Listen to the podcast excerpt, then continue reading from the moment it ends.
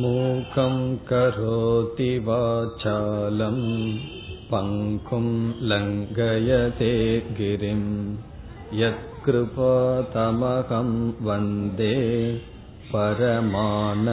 परमानन्तमाधवम् பதினெட்டாவது அத்தியாயத்தை சென்ற வகுப்பில் ஆரம்பித்தோம் இந்த அத்தியாயத்தின் அர்ஜுனனுடைய கேள்வியுடன் துவங்கியது. அர்ஜுனன் தியாகம் என்ற சொல்லிற்கும் சந்நியாசம் என்ற சொல்லிற்கும் உள்ள தத்துவத்தை கேட்டான். பகவானை பொறுத்தவரை இரண்டும் ஒன்று என்ற கருத்தில் மற்றவர்களுடைய கருத்தை பகவான் இங்கு கூறினார். அனைத்து செயலையும் துறந்து விடுதலை சந்நியாசம் என்று சிலர் கூறுகிறார்கள். சிலர் ஆசைப்பட்டு செய்யப்படுகின்ற செயலை மட்டும் துரத்தலை சந்நியாசம் என்று கூறுகிறார்கள் என்றெல்லாம் சொல்லி நாம் செய்கின்ற செயலினுடைய பலனை தியாகம் செய்தல் தியாகம் என்று சொன்னார். அதற்கு பிறகு மூன்று விதமான சந்நியாசம் அல்லது தியாகத்தை பகவான் கூறினார். ஒருவன் சத் சாத்விகமான சந்நியாசம் செய்யலாம். ராஜசமான சந்நியாசம் செய்யலாம். தாமசமான சந்நியாசம் செய்யலாம். இவைகள் என்ன என்று விளக்கினார். அதற்கு பிறகு நாம் செய்கின்ற அனைத்து செயல்களுக்கும் நம்முடைய உடல் காரணமாக இருக்கின்றது. மனம் புத்தி பிராணன் இவைகள் காரணமாக இருக்கிறது. தெய்வம் சாமான்யமாக இருக்கின்றது. இதில் ஆத்மா எந்த செயலையும் செய்வதில்லை என்று ஆத்ம தத்துவத்தை பகவான் விளக்கினார். இந்த ஆத்ம தத்துவத்தை உணர்ந்தவர்கள் எந்த செயலை செய்தாலும் அவர்கள் செய்தவர்கள் அல்ல என்று கூறி சந்நியாசத்தை பற்றி சொல்லி கர்மயோகத்தையும் சற்று குறிப்பிட்டு ஆத்ம தத்துவத்தை பகவான் பேசினார். இது பதினேழு ஸ்லோகங்களினுடைய சாரமாக பார்த்தோம். இனி நாம் மேற்கொண்டு தொடரலாம். இதற்கு பிறகு பகவான் என்ன செய்கின்றார்? சில கருத்துக்களை அறிமுகப்படுத்தி அவைகளை சத்துவம் ரஜஸ் தமஸ் என்று பிரிக்கின்றார். பதினேழாவது அத்தியாயத்தில் ஆகாரத்தை மூன்றாக பிரித்தார் யஜ்யத்தை மூன்றாக பிரித்தார் பிறகு தவத்தை மூன்றாக பிரித்தார். நாம் எந்த செயலை செய்தாலும் அது சத்துவம் ரஜஸ் தமஸ் என்று மூன்றுக்குள் அடங்கும். இந்த கருத்தை இங்கு பகவான் இப்பொழுது விளக்கமாக கூற ஆரம்பிக்கின்றார். எதற்காக இவ்விதம் பேசுகிறார் என்றால் இந்த வேறுபாட்டை நாம் அறிந்தால்தான் சாத்விகமான தத்துவத்தை எடுத்துக்கொண்டு அது உணவாகட்டும் தவமாகட்டும் வழிபாடாகட்டும் செயலாகட்டும் சத்துவமானதை நாம் எடுத்துக்கொண்டு ராஜசமான தாமசமானதை நம்மால் துறக்க முடியும். ஒரு இடத்துக்கு எப்படி செல்வது என்ற விஷயத்தில் சரியான பாதையும் தெரிந்திருக்க வேண்டும். தவறான பாதை எது என்று தெரிந்திருக்க வேண்டும். அப்பொழுதுதான் அதை தவிர்க்க நம்மால் முடியும். அந்த அடிப்படையில் சில கருத்துக்களை எடுத்துக்கொண்டு பகவான் சத்துவம் ரஜஸ் தமஸ் என்று சொல்ல போகின்றார். இந்த பதினெட்டாவது அத்தியாயம் மற்ற அத்தியாயத்தினுடைய சாரம் என்று பார்த்தோம். அவ்விஷயத்தில் நல்ல குணங்கள் எது என்ற கருத்தை இப்பொழுது பகவான் பேச ஆரம்பிக்கின்றார். அதை எப்படி பதினெட்டாவது ஸ்லோகத்தில் ஆரம்பிக்கின்றார் என்றால் நாம் செய்கின்ற விவகாரங்கள் அனைத்தையும் முதலில் பகவான் இரண்டாக பிரிக்கின்றார். ஞான விவகாரம் கர்ம விவகாரம் என்று இரண்டாக பிரிக்கின்றார். ஞான விவகாரம் என்றால் அறிதல். அறிதல் என்பது ஒரு விதமான விவகாரம் ஒரு விதமான செயல்.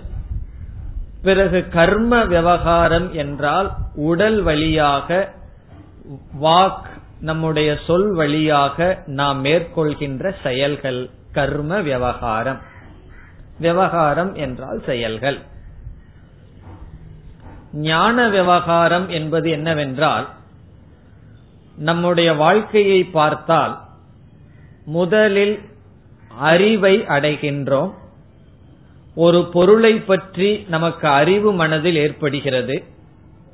இரண்டாவது ஆசையானது அல்லது வெறுப்பானது அந்த பொருளை பற்றி ஏற்படுகின்றது.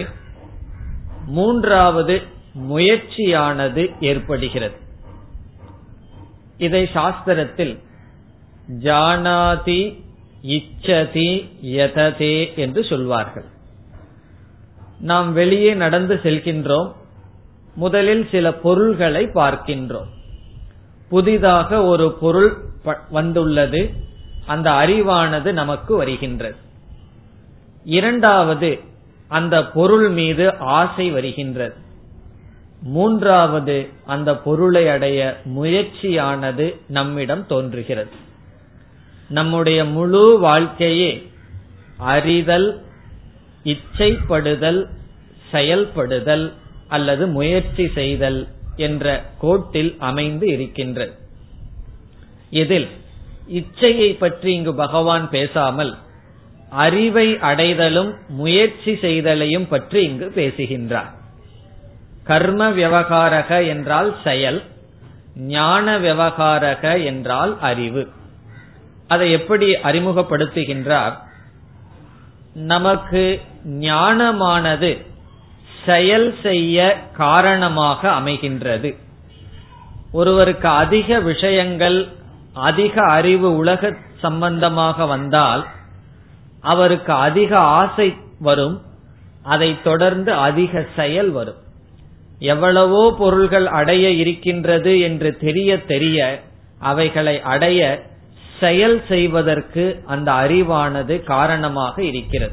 சில குழந்தைகளிடம் சில பொருளை காட்டியவுடன் அந்த குழந்தை அதை அடைய வேண்டும் என்று அடம் பிடிக்கும். பெரியவர்கள் என்ன சொல்வார்கள்? குழந்தை கண்ணில் அதை காட்டியிருக்க கூடாது என்று சொல்வார்கள். இதனுடைய பொருள் என்ன? அறிவு வந்தவுடன் எவைகளெல்லாம் இருக்கின்றது என்று தெரிந்தவுடன் அதை தொடர்ந்து நமக்கு ஆசை அதை தொடர்ந்து செயலானது நம்மிடமிருந்து வரும். இங்கு முதலில் பகவான் என்ன சொல்கின்றார்? ஞானத்தை அடைய எவைகளெல்லாம் தேவை என்றால் முதல் அறிபவன் என்று ஒருவன் இருக்க வேண்டும். இரண்டாவது அறியப்படும் பொருள் ஒன்று இருக்க வேண்டும். மூன்றாவது அறிவை கொடுக்கும் கருவி என்று ஒன்று இருக்க வேண்டும். இந்த மூன்றும் அறிபவன் அறிவை கொடுக்கும் கருவி. பிறகு அறியப்படும் பொருள். இந்த மூன்றும் என்ன சொல்கின்றார்? ஞானத்து கொடுக்கும் சாமக்ரி. இந்த மூன்று கூட்டங்களும் ஞானத்தை கொடுக்க காரணமாகிறது. அறிபவன் இருந்தால்தானே அறிவு வரும். பிறகு அறியப்படும் பொருள் இருந்தால்தான் அறிவு வரும். அறிய கருவி நமக்கு இருந்தால்தான் அறிவு வரும். இந்த மூன்றும் செயலில் நம்மை தூண்ட காரணமாக இருக்கின்ற ஞானம் என்று சொல்கின்றார்.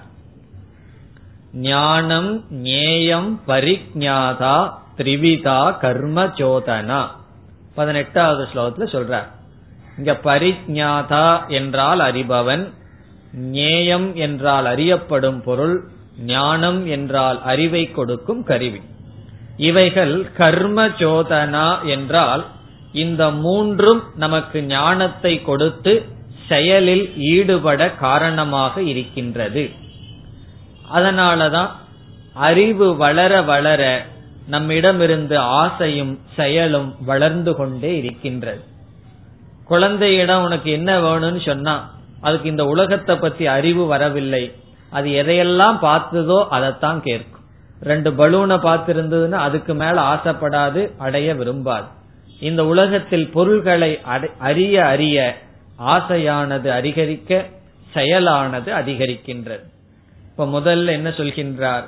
ஞான விவகாரக என்றால் ஞானத்தை அடைதல்.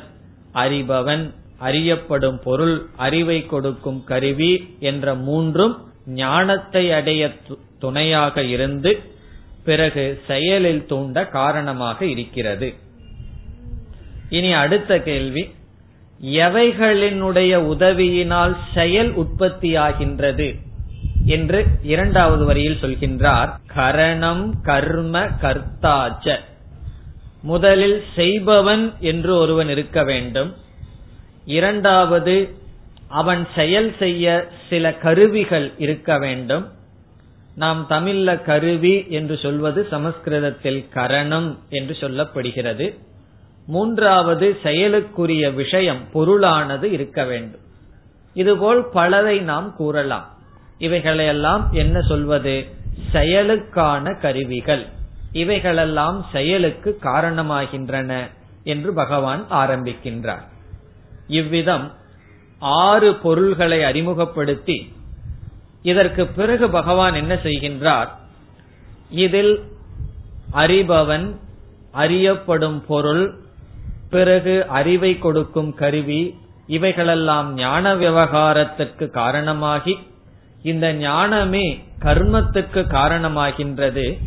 செயல் நம்மிடமிருந்து வருவதற்கு செய்பவன் பிறகு அடையப்படும் பொருள் அதற்கான கருவிகள் இவைகளெல்லாம் கர்மத்துக்கு துணையாக இருக்கிறது என்று அறிமுகப்படுத்துகிறார். அதற்கு அடுத்த ஸ்லோகத்தில் என்ன செய்கின்றார்? மூன்று கருத்துக்களை எடுத்துக்கொண்டு இதில் எது சாத்விகமானது ராஜசமானது தாமசமானது என்று சொல்ல போகின்றார். பகவானே அறிமுகப்படுத்துகின்றார் ஞானம் கர்மச்ச கர்த்தாச்ச திரிதைவ குணபேததக. குணத்தினுடைய பேதத்தில் குணத்தினுடைய வேறுபாட்டின் அடிப்படையில் மூன்று விதமான ஞானம் இருக்கிறது. மூன்று விதமான செயல்கள் இருக்கின்றது மூன்று விதமான செய்பவன் இருக்கின்றான். இவைகளை பற்றி நான் சொல்கின்றேன் அதை கேட்பாயாக என்று அறிமுகப்படுத்தி இனி பகவான் என்ன செய்கின்றார்? இந்த மூன்றையும் ஒன்றொன்றாக விளக்குகின்றார். எது சாத்விகமான ஞானம் எது சாத்விகமான செயல் எது சாத்விகமான செயலை தொடர்ந்து வருவது செய்பவன் கர்த்தா. அப்படியே இந்த மூன்றையும் முறையாக பகவான் சொல்கின்றார். இனி ஞானத்தை பகவான் எடுத்துக் கொள்கின்றார். எது சாத்விகமான ஞானம் எது ராஜசமான ஞானம் எது தாமசமான ஞானம் என்று எடுத்துக்கொண்டு சொல்கின்றார். நம்ம வாழ்க்கையில எத்தனையோ அறிவை அடைகின்றோம் எத்தனையோ அறிவை அடைய முயற்சி செய்கின்றோம் இப்ப கல்லூரிக்கும் பள்ளிக்கும் நம்ம வந்து எவ்வளவு பொருள்களை கொடுத்து அறிவை அடையிற முயற்சி பண்றோம். இப்ப எங்க பார்த்தாலும் கம்ப்யூட்டர் ஞானத்தை அடைவதற்கு எவ்வளவு பொருளை கொடுத்து முயற்சி செய்கிறார்கள். பிறகு எதையோ ஞானத்தை அடைய நாம் முயற்சி செய்கிறோம். காலையில எழுந்த உடனே நியூஸ் பேப்பரை படிச்சு உலகத்துல என்ன நடக்குதுங்கிற ஞானத்தை அடைவதுடன் வாழ்க்கையை துவங்குறோம். இப்படி எத்தனையோ அறிவுகளை நாம் சேகரித்து வருகின்றோம். இங்க பகவான் சொல்றார் நாம சேகரித்து அடையப்பட்ட அறிவில் எந்த அறிவு சாத்விகமான அறிவு எந்த அறிவு ராஜசமான அறிவு எந்த அறிவு தாமசமான அறிவு என்று சொல்கின்றார். பிறகு ஒன்று இதற்கு பிறகு சொல்ல போறார் நம்ம வாழ்க்கையில புத்திய சம்பாரிச்சு வச்சிருக்கோம். எது சாத்விகமான புத்தி என்பதையும் பிறகு சொல்ல போகின்றார். இப்ப இங்க அறிவினுடைய அடிப்படையில் எடுத்துக்கொண்டால் இருபதாவது ஸ்லோகத்துல சொல்றார் எது சாத்விகமான ஞானம்? எவ்வளவோ அறிவு இருக்கின்றது. சாத்விகமான ஞானம் என்ன? வேறொரு உபனிஷத்திலையும் சொல்லப்படும் இரண்டு வித்யா இரண்டு அறிவு நம்மால் அடையப்படும். அடையப்பட வேண்டும் அல்லது அறியத்தக்கது. ஒன்று பராவித்யா இனி ஒன்று அபராவித்யா என்று உபனிஷத் சொல்லும். பராவித்யான்னா பகவானை தெரிந்து கொள்கின்ற ஞானம் மோட்சத்தை கொடுக்கின்ற ஞானம் மேலான ஞானம் மீதி அனைத்தும் அபராவித்யா என்று நாம் வாழ்க்கையில் அடைகின்ற அறிவையே சாஸ்திரமானது பிரிக்கின்றது. இங்கு பகவான் வேறொரு கோணத்தில் மூன்றாக பிரிக்கின்றார். இனி நாம் எது சாத்விகமான ஞானம்? என்ற கேள்விக்கு பதில் பார்க்கின்றோம். சுருக்கமாக கூறினால் அத்வைத ஞானம் அல்லது ஏக ஞானம் சாத்விக ஞானம். ஒன்று என்று உணர்கின்ற ஞானம் சாத்விகமான ஞானம். அனைத்தும் ஒன்று என்ற ஞானம் பேதமற்ற இருமையற்ற சமமான ஞானம் சாத்விகமான ஞானம். இங்கு பகவான் தத்துவ ஞானத்தை பற்றி சொல்கின்றார். அதாவது நம்முடைய மனதுல தர்ம அதர்ம ஞானம்னு ஒன்னு இருக்கு. எது சரி எது தவறுன்னு ஒரு ஞானம் ஒன்று இருக்கிறது. தர்மா தர்ம ஞானம். நம்முடைய மனதில் இனி ஒரு ஞானமும் வர வேண்டும். எது சத்தியம் எது அசத்தியம். எது உண்மை எது பொய் என்ற ஞானமும் வர வேண்டும். தர்மா தர்ம ஞானம் ஆரம்பத்தில் இருந்து அந்த ஞானத்தினுடைய துணை கொண்டு தர்ம அனுஷ்டானம் செய்து அதர்மத்தை நீக்க வேண்டும். அதனுடைய பலனாக நாம் அடையப்பட வேண்டிய ஞானம் எது உண்மை எது பொய் என்ற ஞானம். இங்கு அந்த ஞானத்தை பகவான் சொல்லி எடுத்துக்கொண்டு எந்த அறிவினால் உண்மையானது பார்க்கப்படுமோ பொய்யானது நீக்கப்பட்டு ஆத்ம தத்துவம் அல்லது உண்மையான அறிவு இருக்குமோ அந்த ஞானம் சாத்விக ஞானம் என்று சொல்கின்றார். அது எதுவாம் சாத்விக ஞானம்? இங்கு அழகாக கூறுகின்றார் சர்வபூதேஷு எல்லா ஜீவராசிகளிடம் எதனால் எந்த ஒரு அறிவினால் ஏகம் பாவம் ஒரு கருத்தை ஒரு தத்துவத்தை ஒரு ஆத்ம தத்துவத்தை ஒருவன் பார்க்கின்றானோ?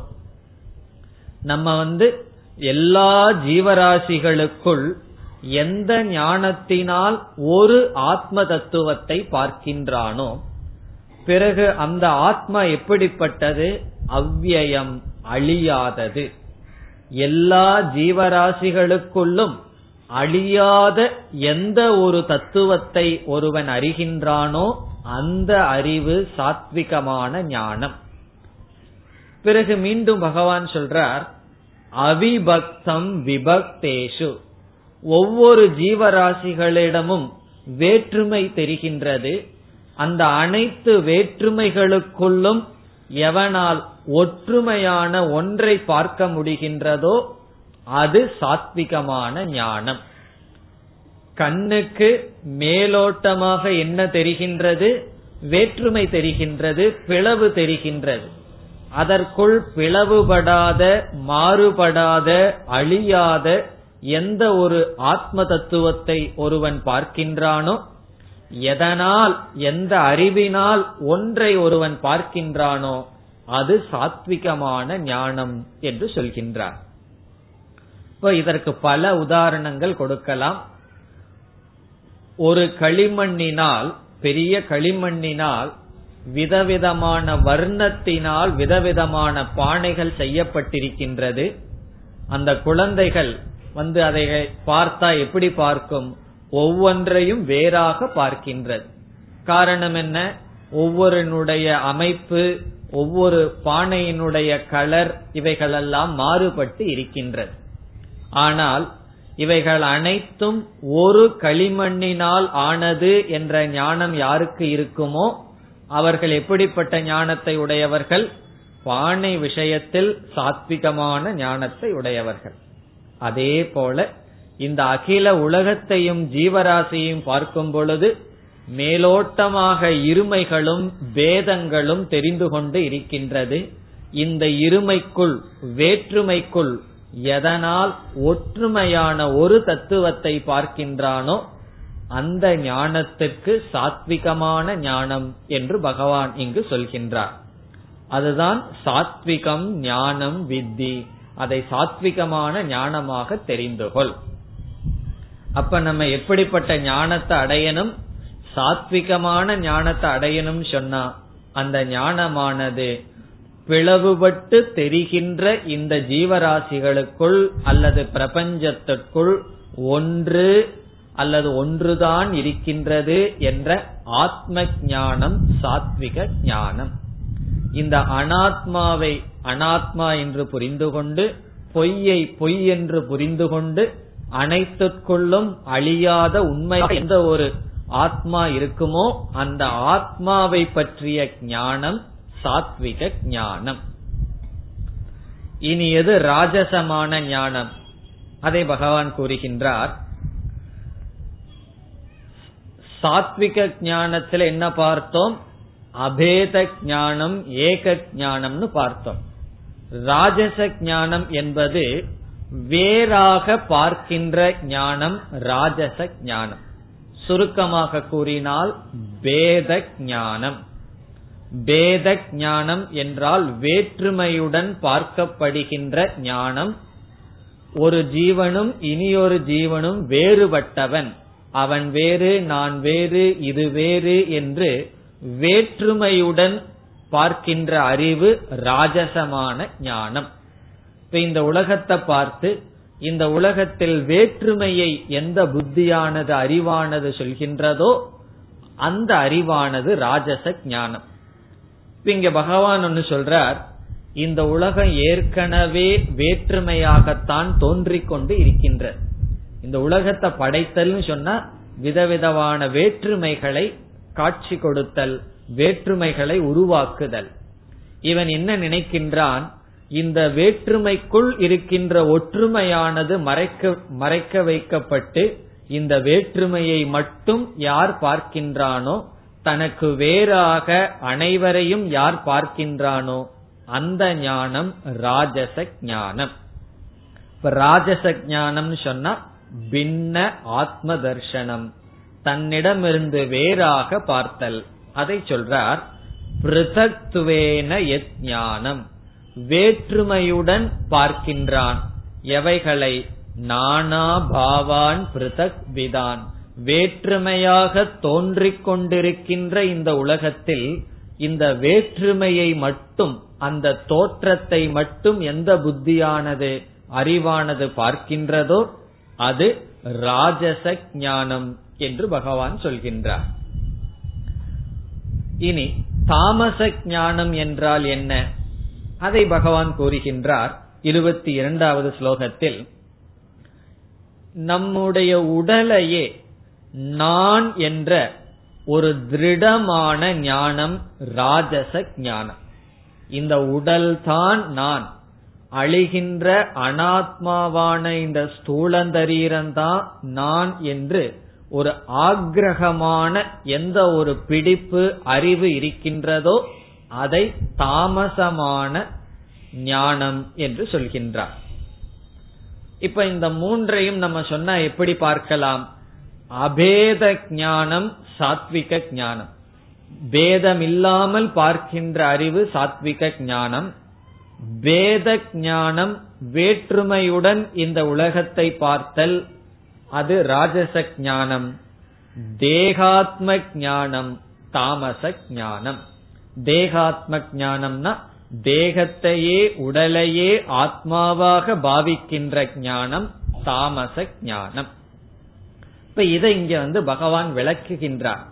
தேகத்தை எப்படி பார்க்கிறார்கள்? அந்த ஞானத்தினுடைய சொரூபம் என்னன்னு தாமச ஞானத்தை சொல்றார்.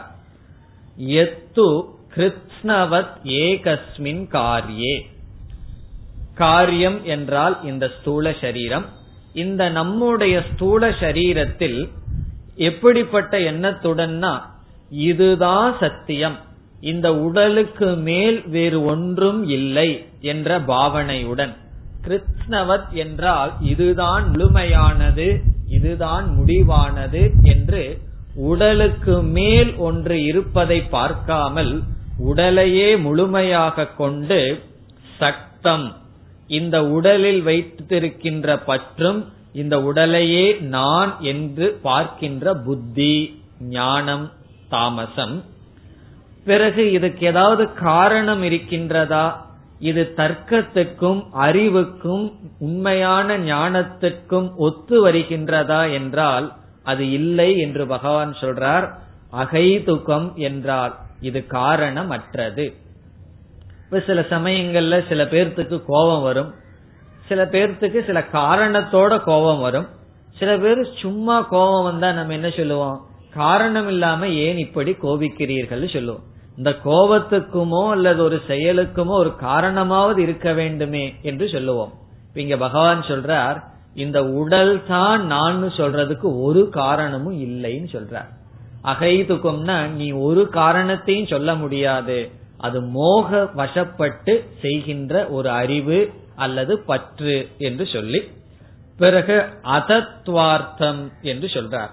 அதத்வார்த்தம்னா இது முழுமையான பொய் இது உண்மை அல்ல அழிய போகின்ற உடல் நீ அல்ல.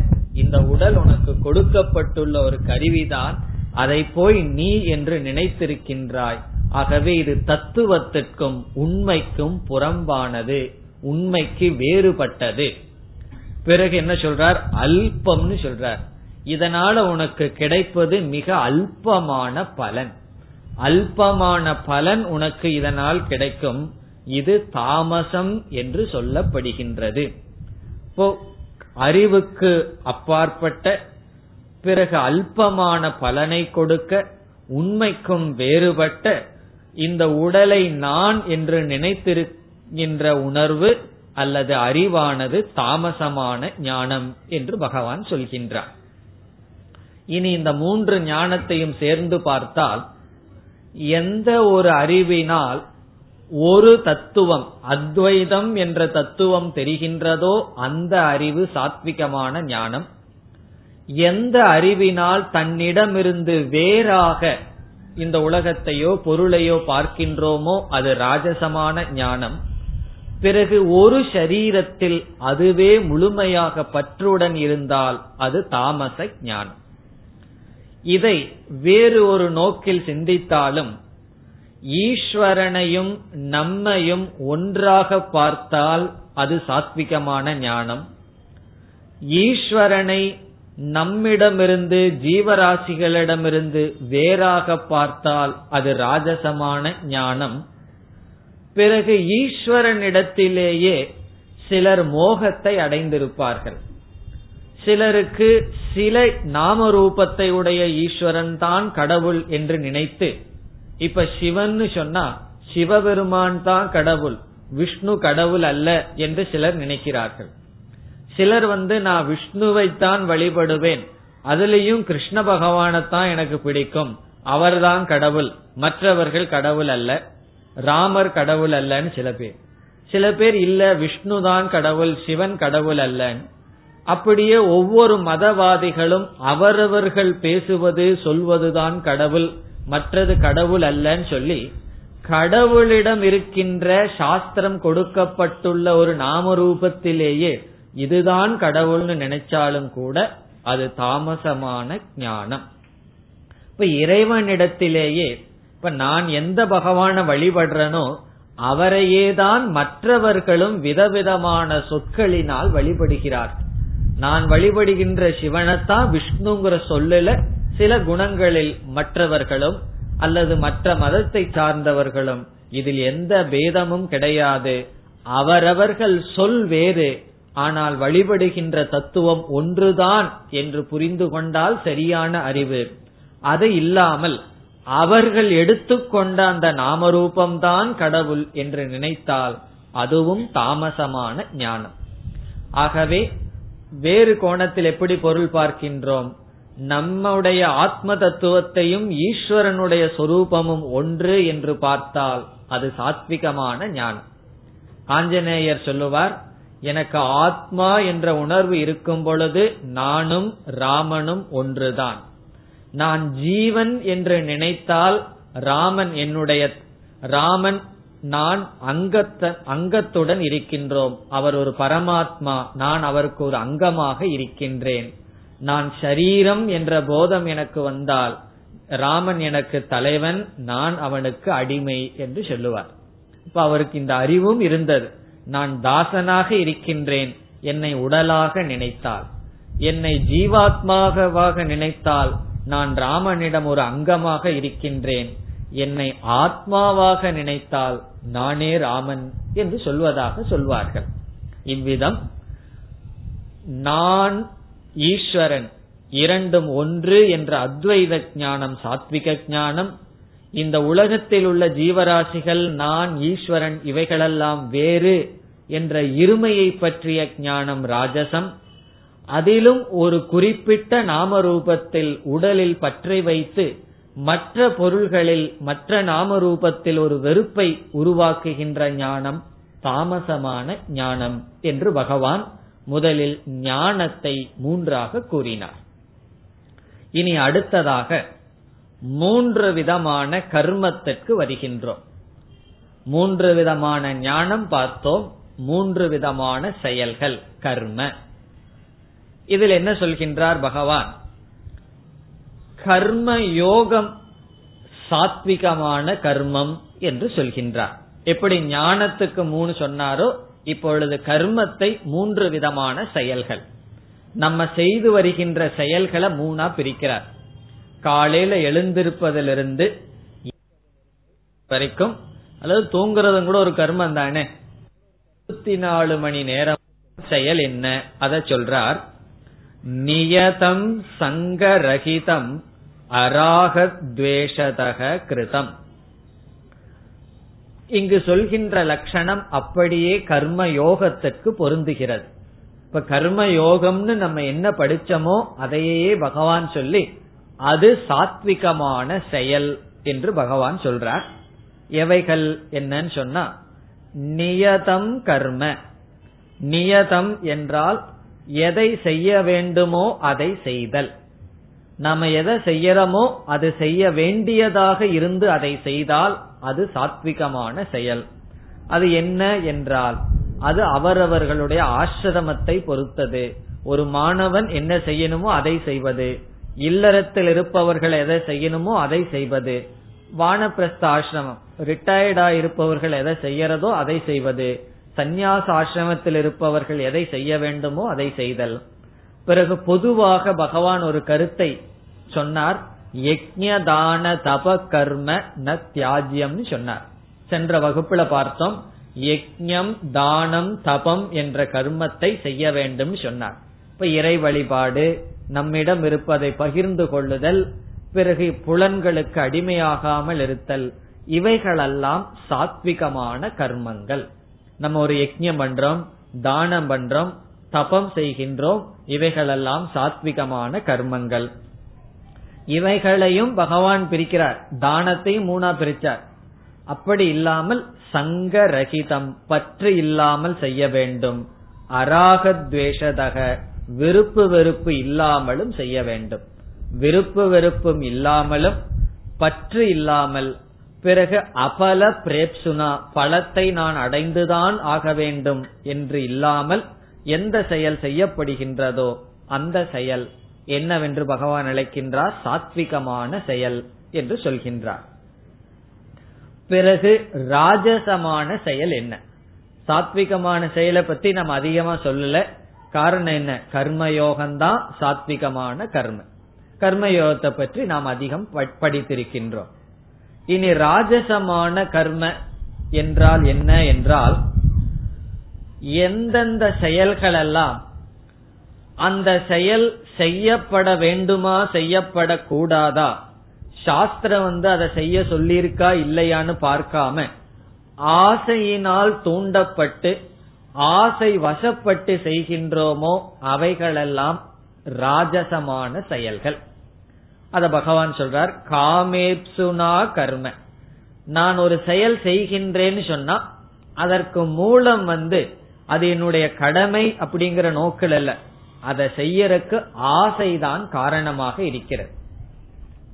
சில சமயங்கள்ல நாம எதை செய்ய ஆசைப்படுறோமோ அதுவே கடமையா இருந்துட்டா நல்லா இருக்கும்.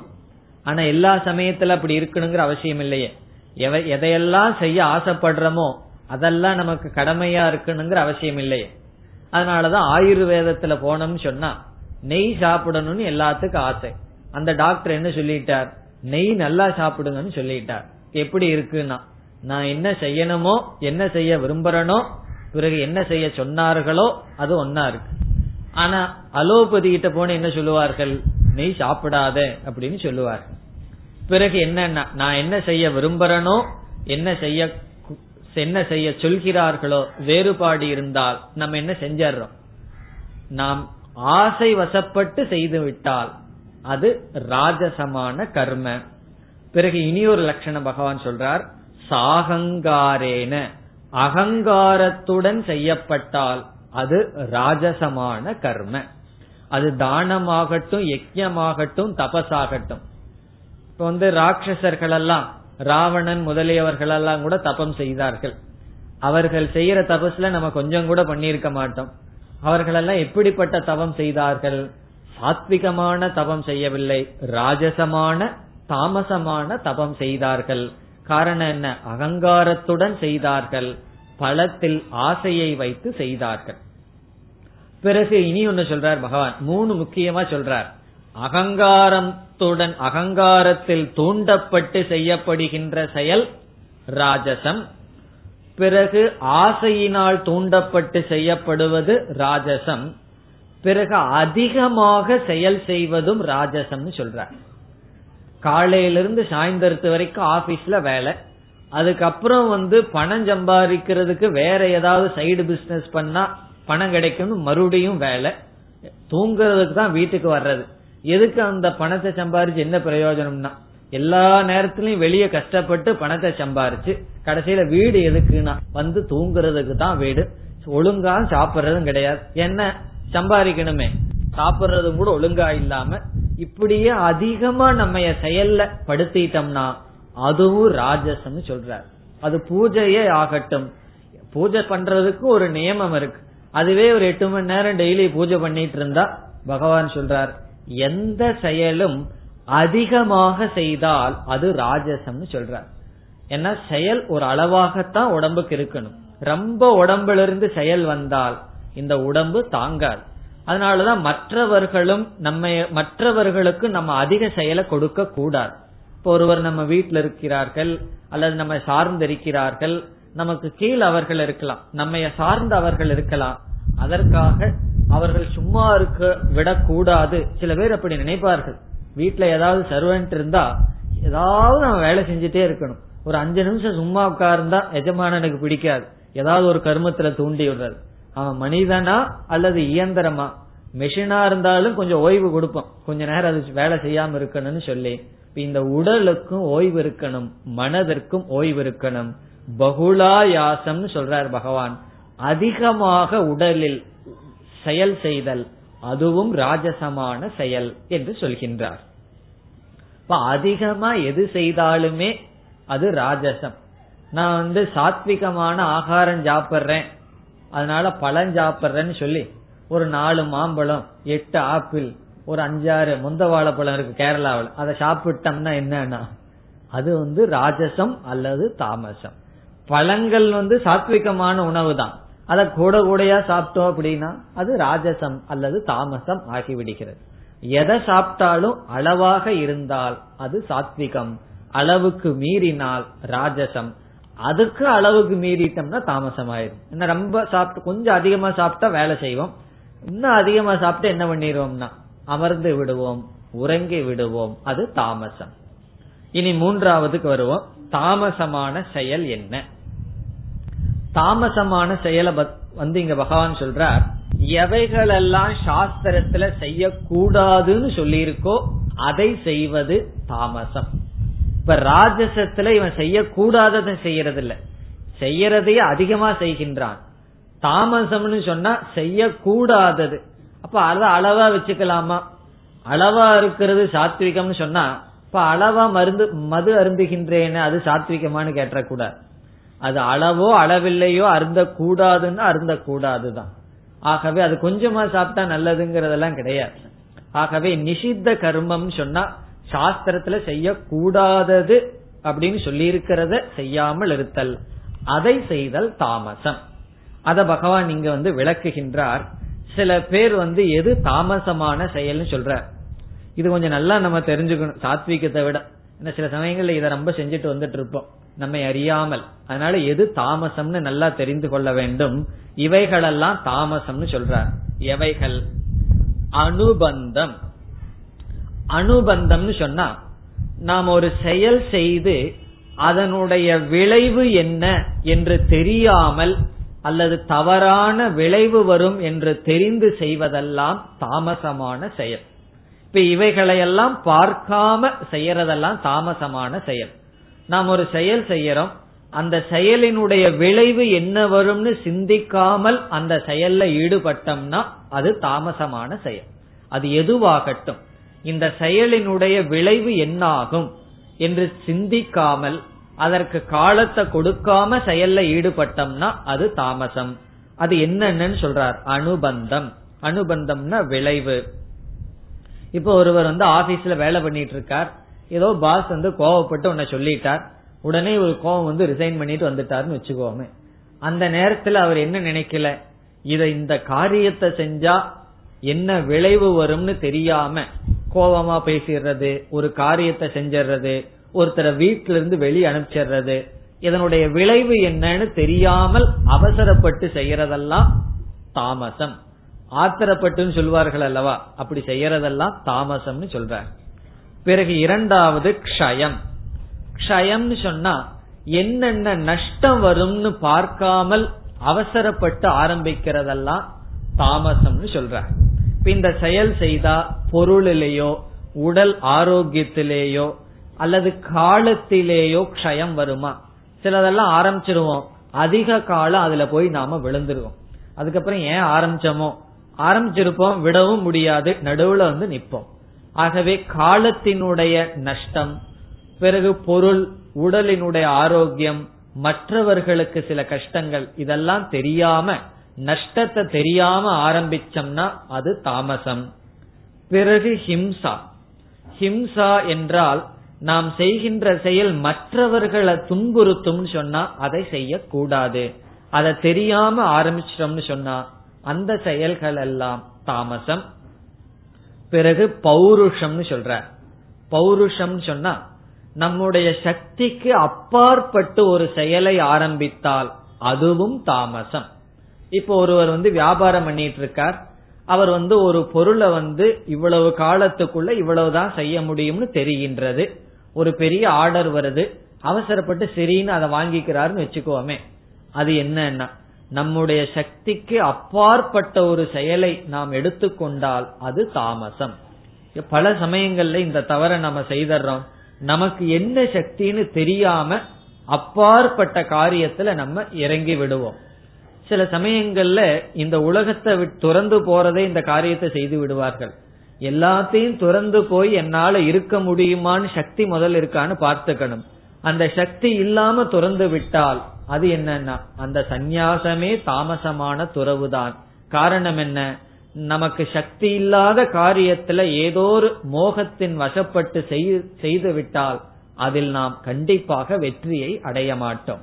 ஆகவே பௌருஷம்னு சொன்னா நமக்கு சக்திக்கு உட்பட்ட காரியத்தை தான் செய்யணும். அது தானம் பண்றதா இருக்கலாம் பூஜை பண்றதா இருக்கலாம் எந்த செயல் செய்வதாக இருந்தாலும் நம்முடைய சக்திக்கு அப்பாற்பட்ட ஒரு காரியத்தை செய்தால் அது தாமசம். இந்த உற்சாகத்தினுடைய காரணத்தினால் அல்லது அதிக பலன் வேணும் ஆசை வேணும் பார்ட்டி போயிரும் இப்படிப்பட்ட காரணத்தினால பல சமயங்கள்ல இந்த காரியத்தை நம்ம செய்து விடுவோம். அது எதுல கொண்டு போய் விடும் சொன்னா அது தாமசம் அல்லது துயரத்தில் நம்மை கொண்டு சென்று விட்டுவிடும். இப்ப பௌருஷம் என்றால் நம்முடைய சக்தி. அன அனவேக்ஷிய என்றால் இவைகளையெல்லாம் பார்க்காமல் மோகத்தினால் எந்த செயலில் எந்த ரெஸ்பான்சிபிலிட்டி எந்த பொறுப்பில் நாம் எடுத்துக்கொள்கின்றோமோ அவைகளெல்லாம் தாமசம். இப்ப விளைவு ஹிம்சை பிறகு நஷ்டம் நம்முடைய சக்தி. இவைகளையெல்லாம் கவனிக்காமல் நாம் ஒரு செயலில் மோகத்தினால் ஆரம்பித்து விட்டால் அந்த செயலானது தாமசம்.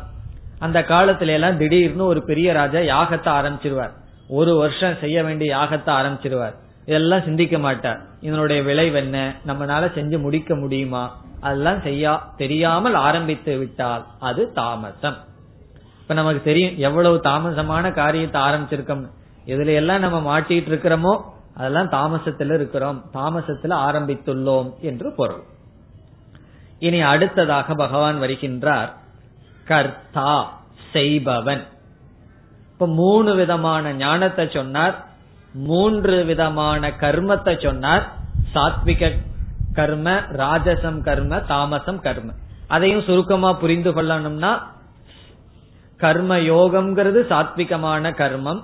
காமிய கர்மத்தை செய்யறது அகங்காரத்துடனும் ஆசையினுடையும் தூண்டப்பட்டு செய்வது ராஜசம் கர்ம.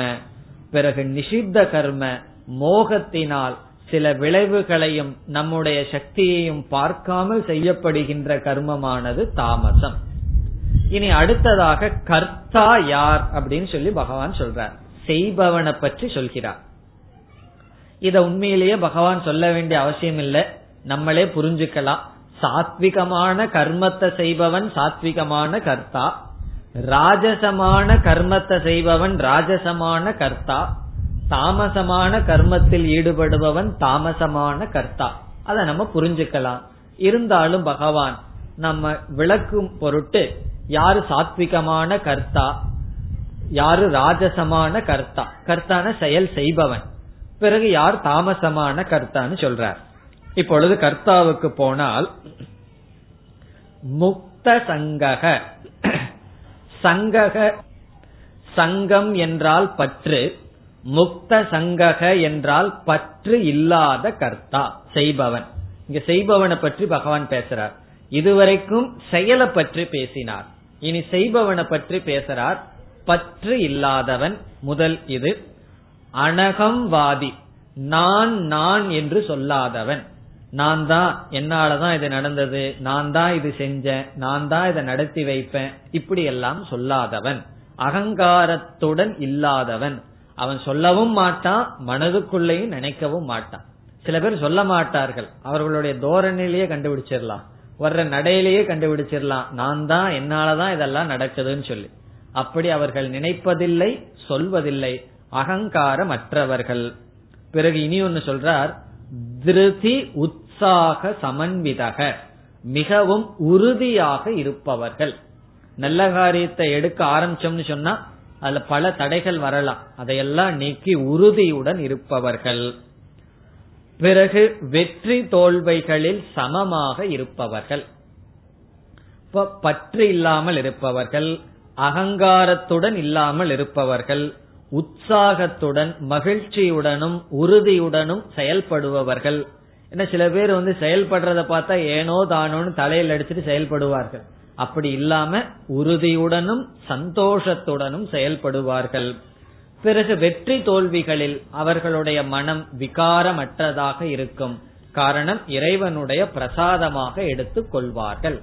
இப்படிப்பட்டவர்கள் இப்படி செயலில் ஈடுபடுபவர்களை பகவான் சாத்விகமான கர்த்தா என்று சொல்கின்றார். ஞானம் வந்ததற்கு பிறகு அவன் கர்த்தாவாகவே இருக்க மாட்டான். நான் வந்து அகர்த்தா ஆத்மான்னு புரிந்து கொள்வான். ஞானத்துக்கு முன்னாடி அவன் கர்மயோகத்தில் இருக்கும் போது சாத்விகமான கர்த்தாவாக இருக்கின்றான். இனி யாரு ராஜசமான கர்த்தா? அத சொல்றார் ஆசை உடையவன். கர்மத்தினுடைய பலனில் ஆசைப்படுபவன் ராகி அப்படின்னு சொல்றார். சமஸ்கிருதத்துல ராகி என்றால் ஆசையை உடையவன் ராகத்தை பற்றை உடையவன். எதுல பற்றுன்னு சொன்னா செயல்ல பற்றை உடையவன். இந்த செயல் செய்யணும் இந்த செயல் செய்யக்கூடாதுன்னு செயலில் பற்றை உடையவன். பிறகு கர்மத்தினுடைய பலனில் அதிகமான பற்றை உடையவன். எந்த செயல் செய்தாலும் அதனுடைய பலன் வருதாங்கிற எண்ணத்திலேயே தான் இருப்பான். ஒரு சிரிப்பு சிரிச்சாலும் அதுல ஒரு பலன் இருக்கணும். இல்லைன்னா சிரிக்கவே மாட்டான். அந்த அளவுக்கு கால்குலேஷன் அந்த அளவுக்கு புத்தி எனக்கு பலன் வர வேண்டும் என்ற கர்த்தா. பிறகு அடுத்ததாக சொல்ற ரொம்ப ஆசை உடையவன் அல்லது லுப்தகன் சொன்னா மற்றவர்களுடைய பொருள்ல ஆசைப்பட்டு கொண்டு இருப்பவன். தனக்கு வந்தா பத்தாது மற்றவர்களுக்கு வர வேண்டியது எனக்கே வரணும். அப்படி ஒரு ஆசை உடையவன் லுப்தக. லுப்தகன்னு சொன்னா நம்மளுடைய பொருள்ல மட்டும் ஆசை இருந்தா பரவாயில்ல. மற்றவர்களுக்கு சேர வேண்டிய பகுதியிலையும் தனக்கு வேணும்னு ஒரு ஆசை. இதெல்லாம் குடும்பத்துக்குள்ள நடக்கும். அண்ணன் தம்பி அண்ணன் தங்கை அக்கா தங்கை இவைகளுக்குள்ள இருக்கிற பொருள் எல்லாம் எனக்கே வரணும். அவர்களுக்கு கிடைக்க கூடாதுன்னு ஒரு ஆசை இருப்பவர்கள். ஹிம்சாத்மக மற்றவர்களை ஹிம்சைப்படுத்துபவர். மற்றவங்களுக்கு கஷ்டத்தை கொடுக்கறதுல இவனுக்கு கஷ்டமே வராது. அதுவும் ஒரு மனசு தானே. இப்படி ஒரு சொல் சொன்னா அந்த மனசு புண்படுமே நினைக்க மாட்டான். மற்றவர்களுக்கு ஹிம்சை செய்கின்ற கர்த்தா. பிறகு அசுச்சிகி தூய்மையாக இருக்க மாட்டான். தவறான எண்ணங்கள் அசுத்தமான எண்ணங்களை கொண்டவன். பிறகு இன்ப துன்பங்களில் அதிகமாக அவனுடைய மனதில் உற்சாகமும் அல்லது சோர்வும் ஏற்படும். ஒரு சின்ன சக்சஸ் வந்ததுன்னு சொன்னா கொஞ்ச நேரம் காலில் நடக்க மாட்டான். அவ்வளவு தூரம் ஒரு அவரே ஆட்டமா இருக்கும். பிறகு ஒரு சிறிய தோல்வி வந்து விட்டால் பத்து பேர் வந்து அவனை சுத்தி உட்கார்ந்துட்டு ஒரு துயரம் விசாரிக்கணும். இல்ல பரவாயில்லன்னு சொல்லணும். அவ்வளவு தூரம் சோர்ந்து விடுவான். ஹர்ஷ சோகான்வித கர்த்தா. ரொம்ப சந்தோஷப்படுறது ஒரு நேரத்துல. ஒரு நேரத்துல ரொம்ப துயரப்படுதல். இப்படி ரொம்ப துயரப்பட்டு அதிக சந்தோஷத்தை அடைந்து இப்படியெல்லாம் இருப்பவன் ராஜசமான கர்த்தா. இனி யாரு தாமசமான கர்த்தா? அதையும் சொல்றார் பகவான். தாமசமான கர்த்தா யாருன்னு சொன்னா அவனுடைய சொல் அவனுடைய சிந்தனை அவனுடைய செயல். மூணு மூணு கோணத்தில் இருக்கும்னு சொல்றார். அயுக்தக. அப்படின்னா அவன் வந்து உன்னை நினைப்பான். சொல்லும் போது வேறையா ஒன்னு இருக்கும். செயல்படும் போது அதை விட வேறையா மாறிடும். இப்படி ஒரு நேர்கோட்டில் இல்லாதவன் பிறகு பண்பாடு இல்லாதவன். பிராகிருத்தகன் சொன்ன ஒரு பண்பாடு இல்லாதவன் அவனுடைய செயல் அவனுடைய நடவடிக்கை அவனுடைய பேச்சு எதுலேயுமே ஒரு பண்பாடு இருக்காது. பிறகு யாரையும் மதிக்காதவன் வணங்காதவன் ஸ்தப்தகன் சொல்ற ஸ்தப்தகன ரொம்ப அரகண்டா இருப்பான். மதிக்க தெரியாது பணிவு யாரிடமும் இருக்காது. பிறகு வஞ்சகனாக இருப்பான். மற்றவர்களை ஏமாற்றணுங்கிற வஞ்சனை தனக்குள் இருக்கும். பிறகு நைஷ்கிருதிகன்னு சொன்னா மற்றவர்களுடைய வாழ்க்கையையே கெடுக்க அவனுக்கு எண்ணம் சிந்தனை இருக்கும். பிறகு அலசக சோம்பலாக அவன் இருப்பான். எப்பொழுதும் அவனுடைய மனதில் ஒரு நிறைவின்மையே இருக்கும் இதெல்லாம் நிறைவின்மையினுடைய வெளிப்பாடு. அவனுக்கு எதை கொடுத்தாலும் தனக்கு வேணுங்கிறது கிடைச்சாலும் கூட அதுல ஒரு நிறைவை அவன் அடைய மாட்டான். எப்பொழுதுமே இல்லை இல்லை போதாது என்ற புத்தியிலேயே இருப்பான். இதெல்லாம் என்னன்னா இப்படி ஒரு மன அதிருப்தியினுடைய விளைவுதான் இவ்விதம் அவன் வாழ்ந்து வருவது. பிறகு தீர்க்க சூத்ரி அப்படின்னு சொல்றார். குறிப்பிட்ட காலத்தில் செயலை முடிக்காதவன். இப்ப செஞ்சற இப்ப செஞ்சறன்னு சொல்லிட்டு செய்யாதவன். இப்ப தீர்க்க சூத்திரினா இழுத்தடிப்பவன் சொல்லுவார். அவர்கிட்ட ஒரு காரியத்துக்கு போனா பத்து நாள் வர வச்சு இழுத்தடிப்பார்னு சொல்றாரு. அவன் யாருன்னு சொன்னா தாமசம். இப்ப எல்லாம் வியாபாரம் பண்றதுல என்ன செய்வார்கள்? ஒரு நேரத்துல ஒண்ணு சொன்னா இத நான் உங்களுக்கு முடிச்சு கொடுக்கறேன்னு சொன்னா செய்கிறார்களா? நமக்கு தெரியும் பத்து முறை அங்க நடக்கணும்னு தயாரா போவோம். அவருக்கும் தெரியும் பத்து முறை அவர் சலிக்காம வருவார். அதுக்கப்புறம் கொடுத்தா போதும்னு சொல்லி. இப்படி எல்லோருமே ஒரு தன்னுடைய வார்த்தையே தானே மதிக்கிறது இல்ல அப்படி மிக மிக அலச அலசகன சோம்பலுடனும் ஒரு காரியத்தை குறிப்பிட்ட காலத்தில் முடிக்காதவர்கள். குறிப்பிட்ட காலத்துல கிளாஸுக்கு வரலினாலும் கூட இதுதான். சில பேர் அப்படியே லேட்டாவே வந்து பழகி விட்டார்கள். இப்படி குறிப்பிட்ட காலத்துல கிளாஸுக்கு வரலினாலும் ஞாபகம் வச்சுக்கோங்க பகவான் சொல்றார். நான் யாரையும் சொல்லல. பகவான் சொல்றார் தாமசம். எதுலேயுமே சரியான காலம் இருக்க வேண்டும். அதுவும் ஒரு விதமான டிசிப்ளின் நம்ம எந்த ஒரு செயல் எடுத்தாலும் குறிப்பிட்ட காலத்துல ஆரம்பித்து குறிப்பிட்ட காலத்துல முடிக்கணும். அந்த பங்க்சுவாலிட்டி அது இல்லாதவன். அதத்தான் தீர்க்க சூத்ரி அப்படின்னு சொல்லி பகவான் சொல்றார். இப்படி எதிலையுமே ஒரு பிடிப்பு இல்லாமல் எதிலையுமே ஒரு ஒழுக்கம் இல்லாமல் ஏனோதானோன்னு சொல்லுவோமே அப்படி இருக்கின்றவர்களெல்லாம் தாமசமான கருத்தான் சொல்றார். அதனால அடுத்த கிளாஸ்ல நீங்க கரெக்டா வருவீங்கன்னு அர்த்தம். என்ன தாமசமான கருத்தா ஆகக்கூடாது. இது பகவானுடைய கருத்து. இப்ப பகவான் என்ன ஆரம்பிச்சார்?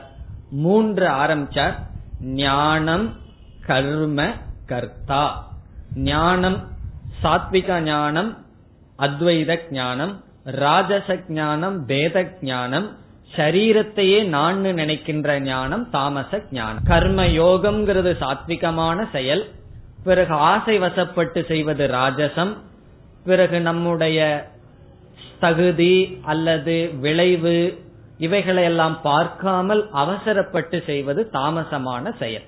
மூணு விதமான கர்த்தாவையும் பகவான் சொன்னார். இதற்கு பிறகு என்ன செய்கின்றார்? மீண்டும் இரண்டை அறிமுகப்படுத்துகின்றார். இனியும் மூன்ற சொல்ல போறார். ராஜசம் சாத்விகம் ராஜசம் தாமசம்னு சொல்ல போறார். அதுல புத்தி ஒன்றை எடுத்துக்கொள்ள போறார். இங்க பொதுவாகவே அறிவை எடுத்துக்கொண்டு ஒரு குறிப்பிட்ட ஞானத்தை எடுத்துக்காம புத்தின்னு ஒன்ன எடுத்துட்டு எது சாத்விகமான புத்தி ராஜசமான புத்தி தாமசமான புத்தின்னு சொல்ல போறார். அடுத்தது உறுதியை எடுத்துக்க போறார். திருத்தின்னு சொன்னா உறுதி. எது சாத்விகமான உறுதி ராஜசமான உறுதி தாமசமான உறுதி. ஏன்னா சில பேர் தப்பு செய்யறதுலயும் ரொம்ப உறுதியா இருப்பார்கள். சில பேர் அடம் பிடிக்கிறதையும் உறுதின்னு சொல்றோம். அத பகவான் சொல்ல போறார். பிறகு சுகத்தை மூணா பிரிக்க போறார். எது சாத்விகமான சுகம் எது ராஜசமான சுகம் எது தாமசமான சுகம். இப்ப இனிமேல் வர இருப்பது புத்தி உறுதி புத்தினா அறிவு. நம்முடைய புத்தி மூணா பிரிக்க போறார். நம்முடைய உறுதிய மூணா பிரிக்க போறார். நாம் அனுபவிக்கின்ற இன்பங்களை சுகத்தை மூணா பிரிக்க போறார். அதை அடுத்த வகுப்பில் பார்க்கலாம். ஓம் போர் நமத போர் நமிதம் போர் போர் நமுதச்சதேம் பூர்ணய பூர்ணமாதாய பூர்ணமேவாவசிஷ்யதேம். ஓம் சாந்தி சாந்தி சாந்திஹி.